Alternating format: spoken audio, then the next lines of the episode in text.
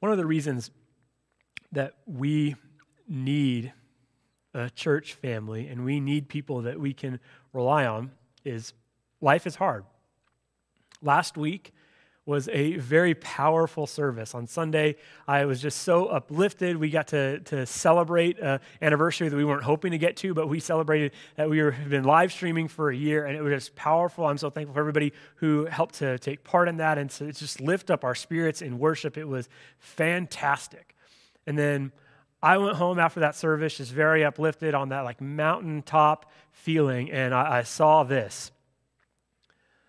Just a flat tire on the car. And I was like, thank you, Jesus, for this awesome morning. And then now we've got to figure out this problem.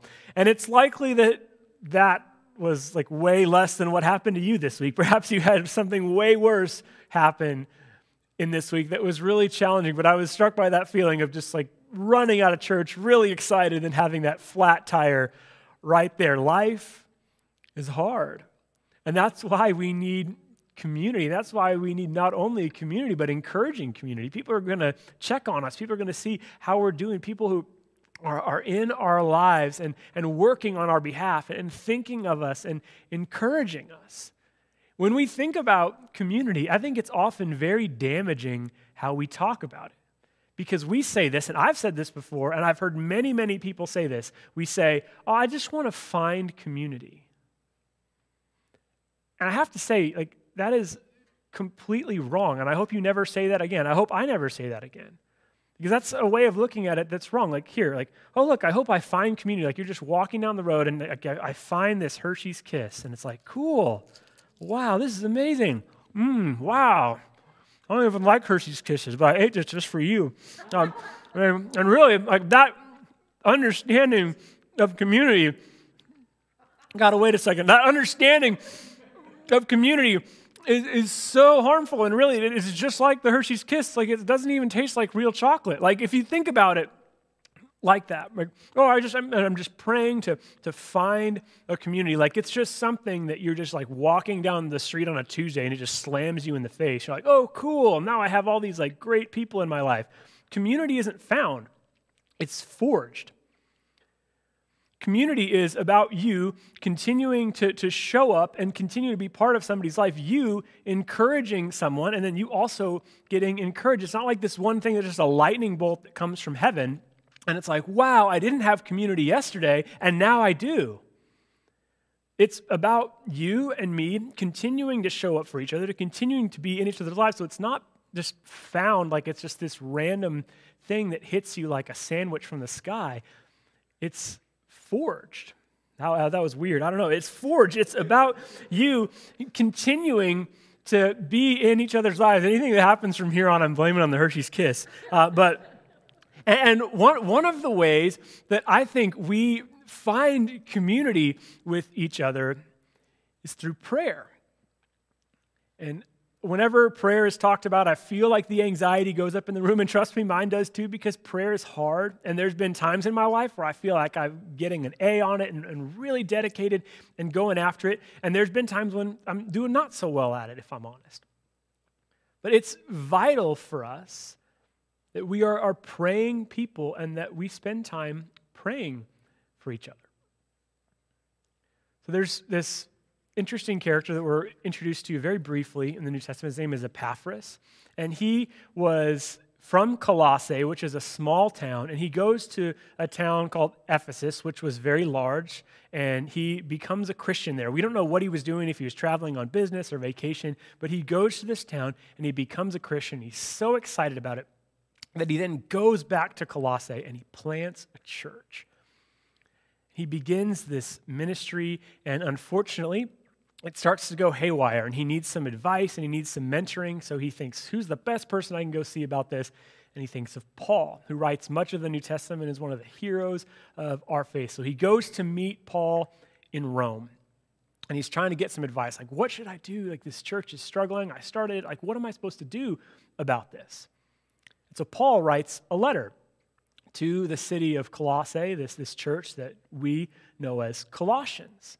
And it's interesting to see what happens? Paul says this in Colossians chapter 4, verse 12. Epaphras, who is one of you and a servant of Christ Jesus, sends greetings. He is always wrestling in prayer for you, that you may stand firm in the will of God, mature and fully assured. Now, that's a verse probably that if you ever read in the book of Colossians, you just read right past that. I know for us, when we're reading through the list of names at times, it's a little bit like, okay, whatever. But I find this absolutely fascinating. This is Epaphras who planted this church. And for whatever reason, Paul has decided that it's better for Epaphras to stay there and pray for this church. After Epaphras has come and said, give me some advice, I need some help, this thing has gone haywire, please, how do you do this? You know, church planting for dummies or something, give me some help on this, Paul. And Paul doesn't send him back right away. He doesn't say, all right, here are the 5 steps, and here are the things. They all start with a P, and we're going to figure all this out so you can get this fixed, and just once you do these 5 things, then your church is going to be perfect. So let me just send you back. He sends someone else with a letter, but he says to Epaphras, I want you to stay here and pray for them. Honestly, that to me is what? You're not sending the church planner back? You're not sending the one who started the church and came to you with this problem? You're going to just have him pray? And I think, if I'm honest, that's where my problem comes in with prayer. He's just going to pray? I think, if I'm honest at times, I can wonder what I'm doing as I'm praying. And at times, I can approach prayer like it's the thing to do at the last minute. You know, when you're 10 minutes before a test and you haven't studied Spanish at all, and you're like, God, please, I need this Spanish test. I need to get an A on this. I'll be better next time. I'll prepare, and I'll be better. Just please just help me with this. Or real concerns that are really deep in your heart that God, my friend is having surgery and he has cancer. God, can you deliver him from this? Oftentimes when we pray, it's like a last-ditch effort that is something that we think, well, there's nothing else to do, so I might as well pray. But Epaphras prays, and Paul keeps him there praying because they believe there's nothing better to do. Not a last-ditch effort, not like, oh, here's one more thing. No. Epaphras, you stay here instead of going back and acting and doing this stuff and maybe calming all of these things. You need to stay here and pray because that will give great fruit from your life. And I think if we were to have a conversation, we would say, no, Brian, I believe in the power of prayer. Well, if you do, are you doing it regularly? And I don't want you to feel guilty because guilt is a horrible motivation to change. But for someone like Paul, who can send Epaphras back to this community, he thinks it's better for him to stay and pray because he believes that it's the most important thing he can do. There's a time, I believe, that you and I probably had deep beliefs about prayer.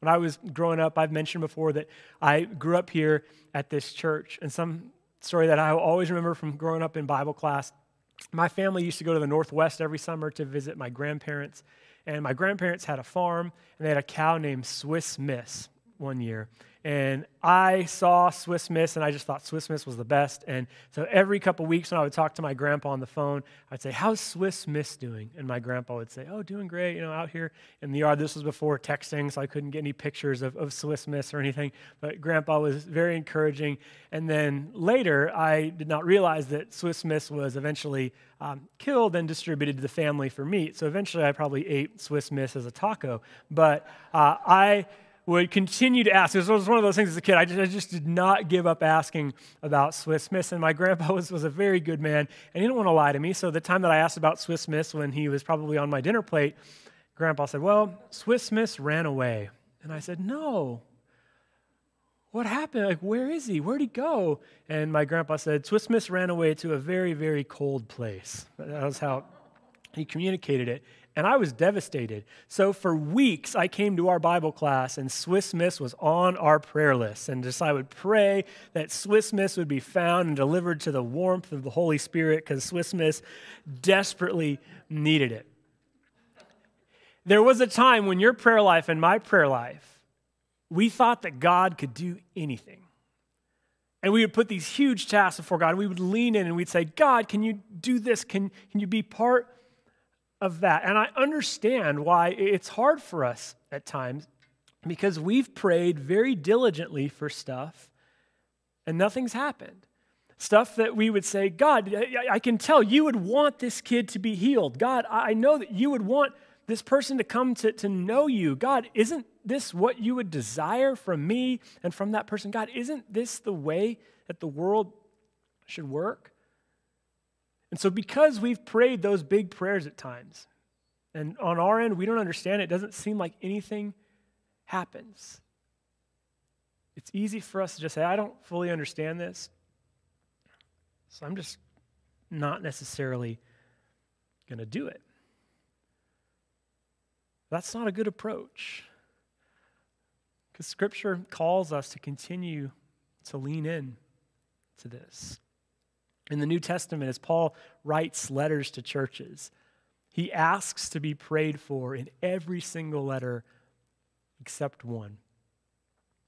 Jesus, as he teaches his disciples to pray, he teaches them a very simple but profound prayer, and the first word of that prayer is our. If you are going to be part of any sort of community that is making a difference in the world, you need to be praying for that community. The first word of Jesus' prayer teaches us that as we pray, you aren't an only child. That there are concerns that are coming up all over the world. I always think of the movie Bruce Almighty, when Jim Carrey takes a spin at being God for 5 minutes and immediately just he's overwhelmed with the amount of prayers that are in the world. I think it would help us all if we had a little bit of that understanding that our Father, God, it's not just me. But that doesn't mean I'm going to stop. I'm going to continue to pray. I'm going to lay before you the things that are on my heart, the needs of my community. God, I'm just going to continue to bring this before you. Jesus teaches two parables that specifically address prayer. And in both of them, the main message that you get is keep asking. Be diligent. Keep asking. Keep at it. Go for it. And as a pastor, I have to say at times, I don't fully understand why. I don't really necessarily get it. But there's something mysterious, spiritual, and powerful that can happen when we say, God, I'm just going to give these things to you.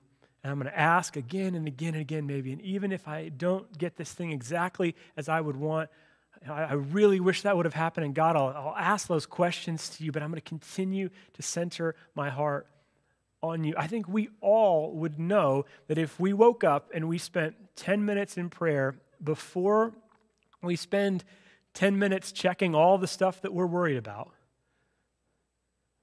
our lives would be better.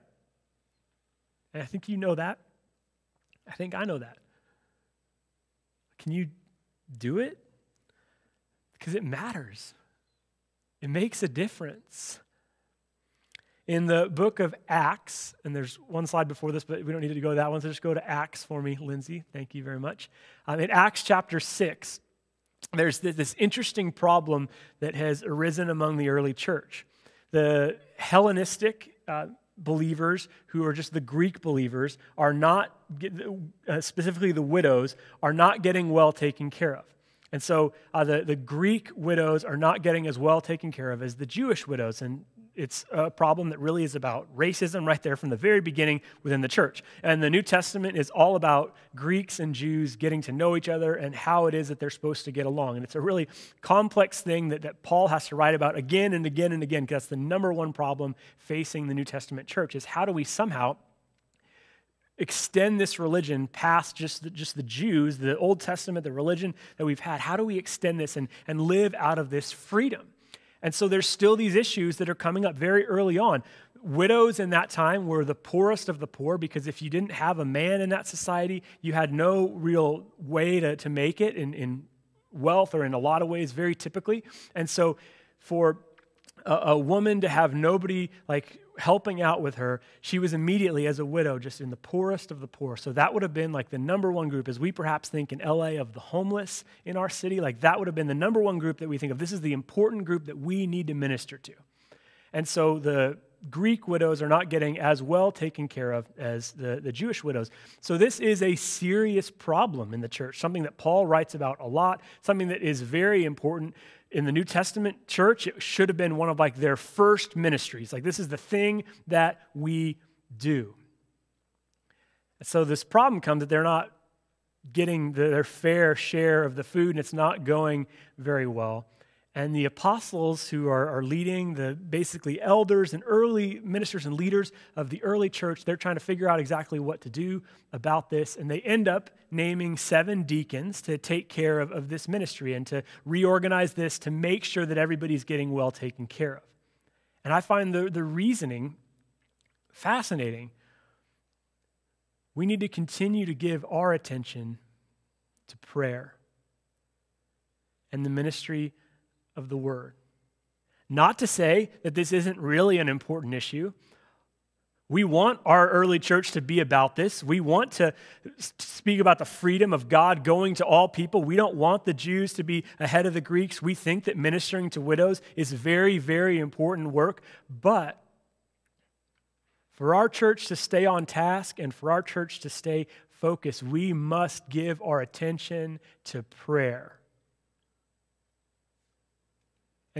I think one of the ways that we think about our world, and not just in church, but we're very action-oriented.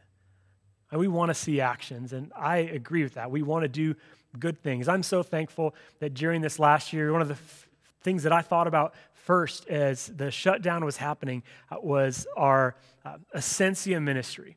And I thought, how are we going to do that?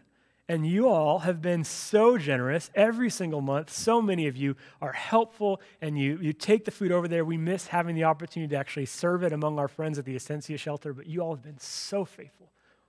And our Family Promise ministry, we have, over the 4 times during this COVID season that we haven't been able to actually host the families in our building, every single time you guys have given above and beyond to make sure that those families are taken care of. And that's great.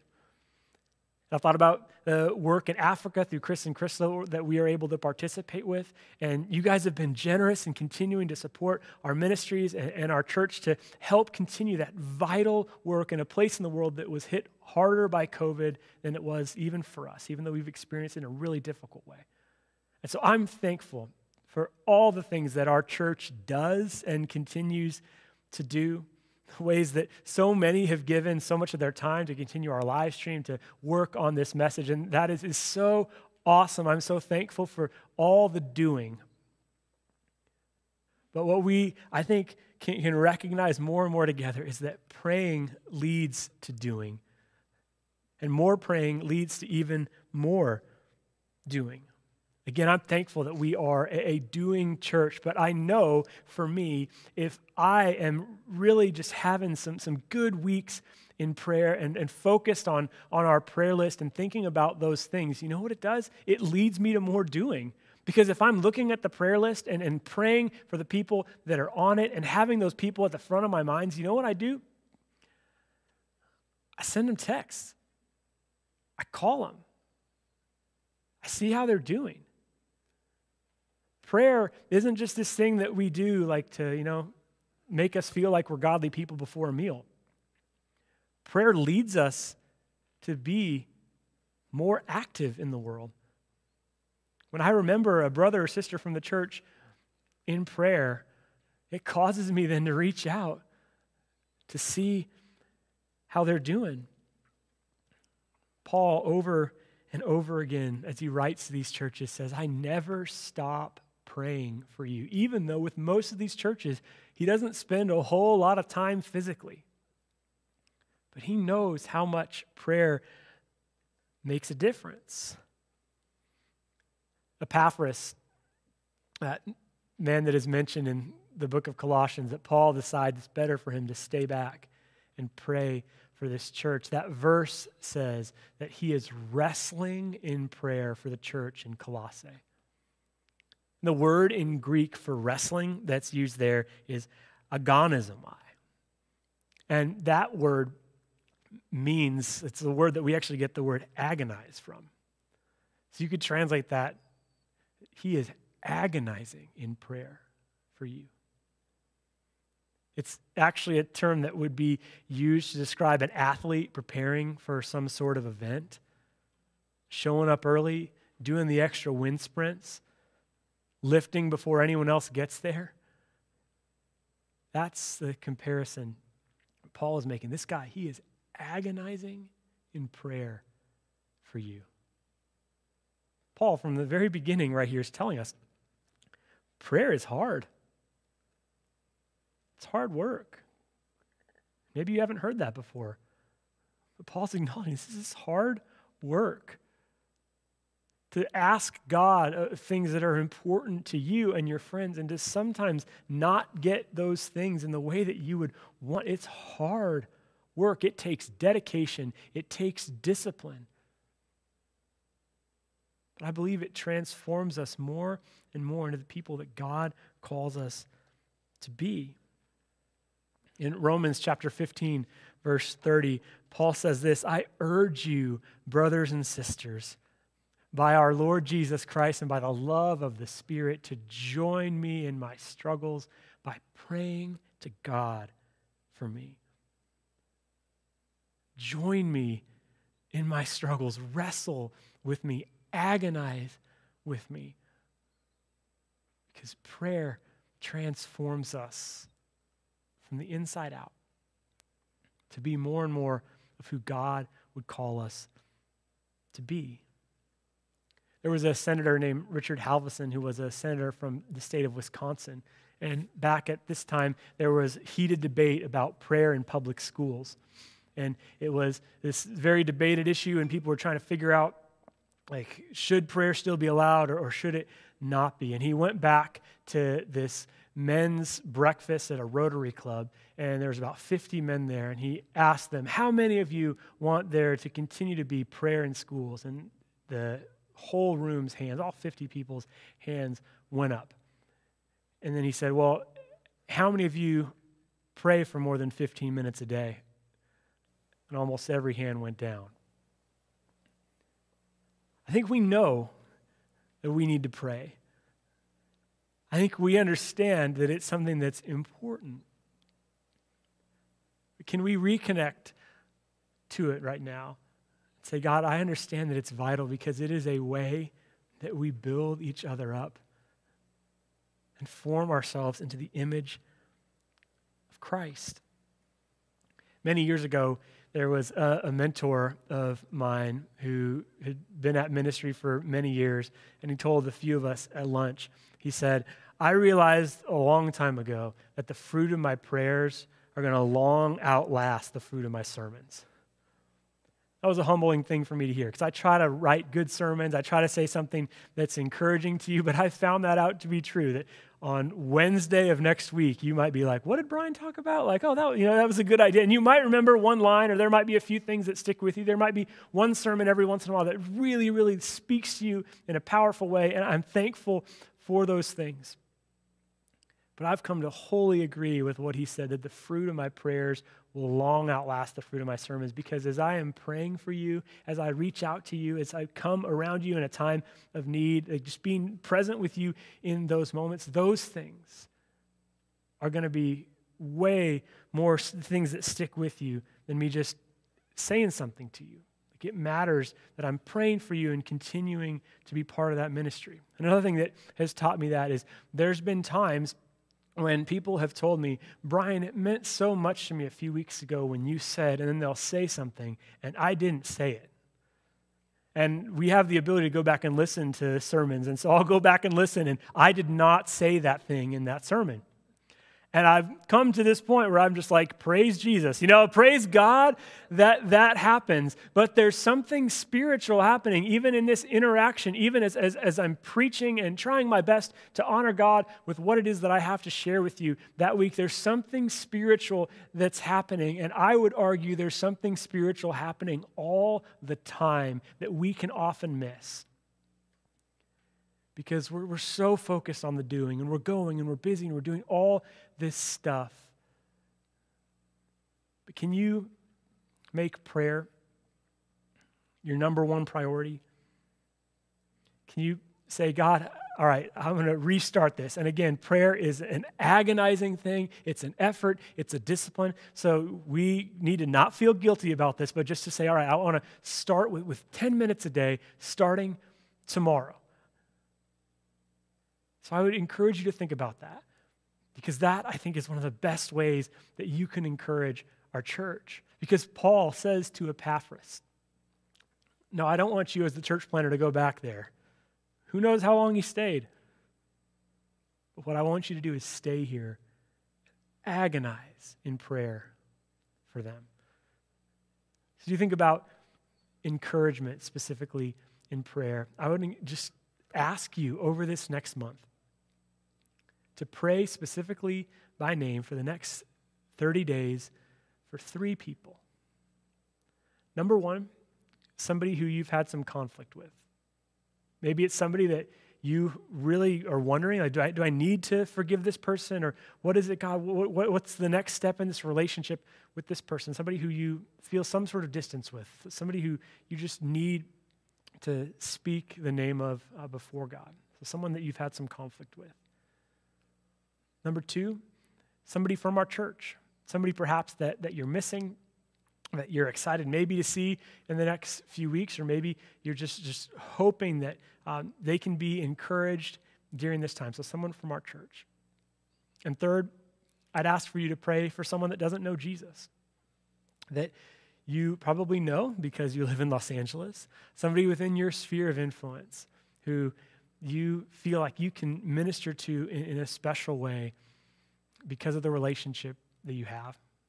And that person might not ever come to church, but as you pray for them, there's no defense against a prayer bomb that you can drop on their head.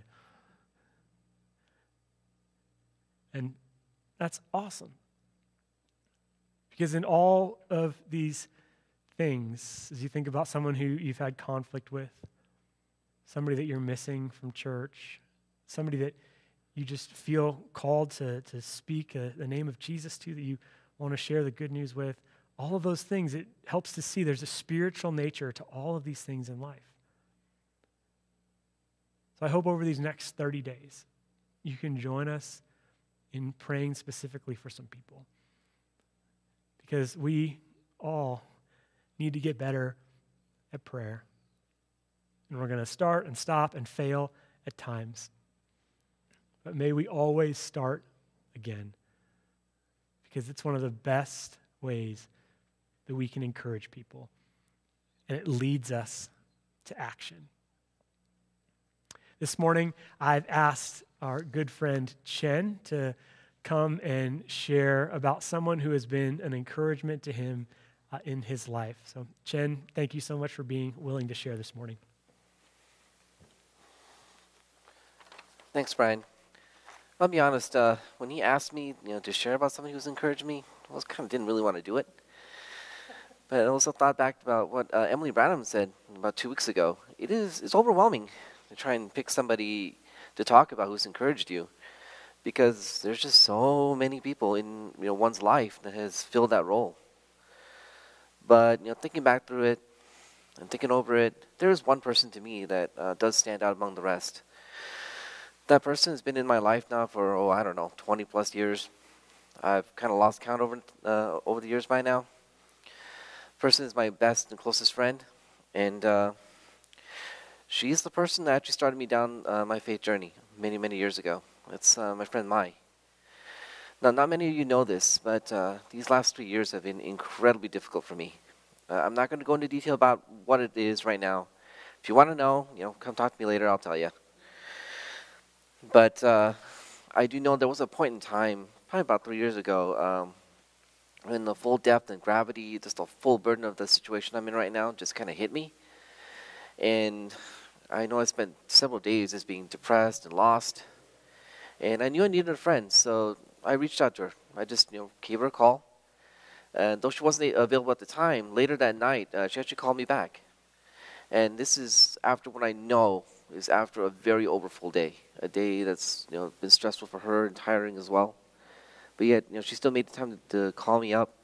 And, you know, we talked about, I think about 45 minutes to an hour, and, you know, about everything and nothing. But just the fact that she was able to do that and just spend time with me, you know, it was just a reminder to me that no matter what happens, no matter this burden I'm carrying, you know what, I'm not alone. That there are, you know, people out there looking after me. And as all you know, this past year, 2020, I think I speak for everyone when I say it was hell. And, you know, both for me, for Mai also, I know she, you know, 2020, she faced, you know, her own personal struggles, and probably, and it still is. And because of the stupid pandemic, I have not been able to see her in over a year. It's been over a year since I last saw her in person. But, you know, despite all that, we still have made time to, you know, keep in touch with each other, to call each other, to talk. And, you know, we give encouragement to each other. So as she has encouraged me, so too I have tried to return the favor and, you know, give encouragement to her. And in doing this, in giving and receiving encouragement, it's, you know, a reminder to us that God is present, in control, and that He will be with us and He will guide us to whatever dark valley, you know, our lives end up in, and He'll see us through it. And the most important message that He gives to each and every one of us is that we're never alone. We are never, never alone, no matter what this world throws at us. And to this day, you know, I will admit my journey hasn't gotten easier. And it probably will get tougher, you know, as time goes on. And I know she, Mai, will also face her own struggles. We all will. But God has reminded us, you know, to wonderful people, people like her, people that are like in this room, that, you know, He's with us. And because that, you know, I can walk down this path. We all can. And through Christ, as the song says, we will rise. And through Him, we will live. Mai, thank you so much for being an amazing friend and sister in the faith, and most importantly, for giving me the gift of Christ all those years ago. I miss you, and I look forward to the day when we can see each other again in person, and I hope that'll be soon.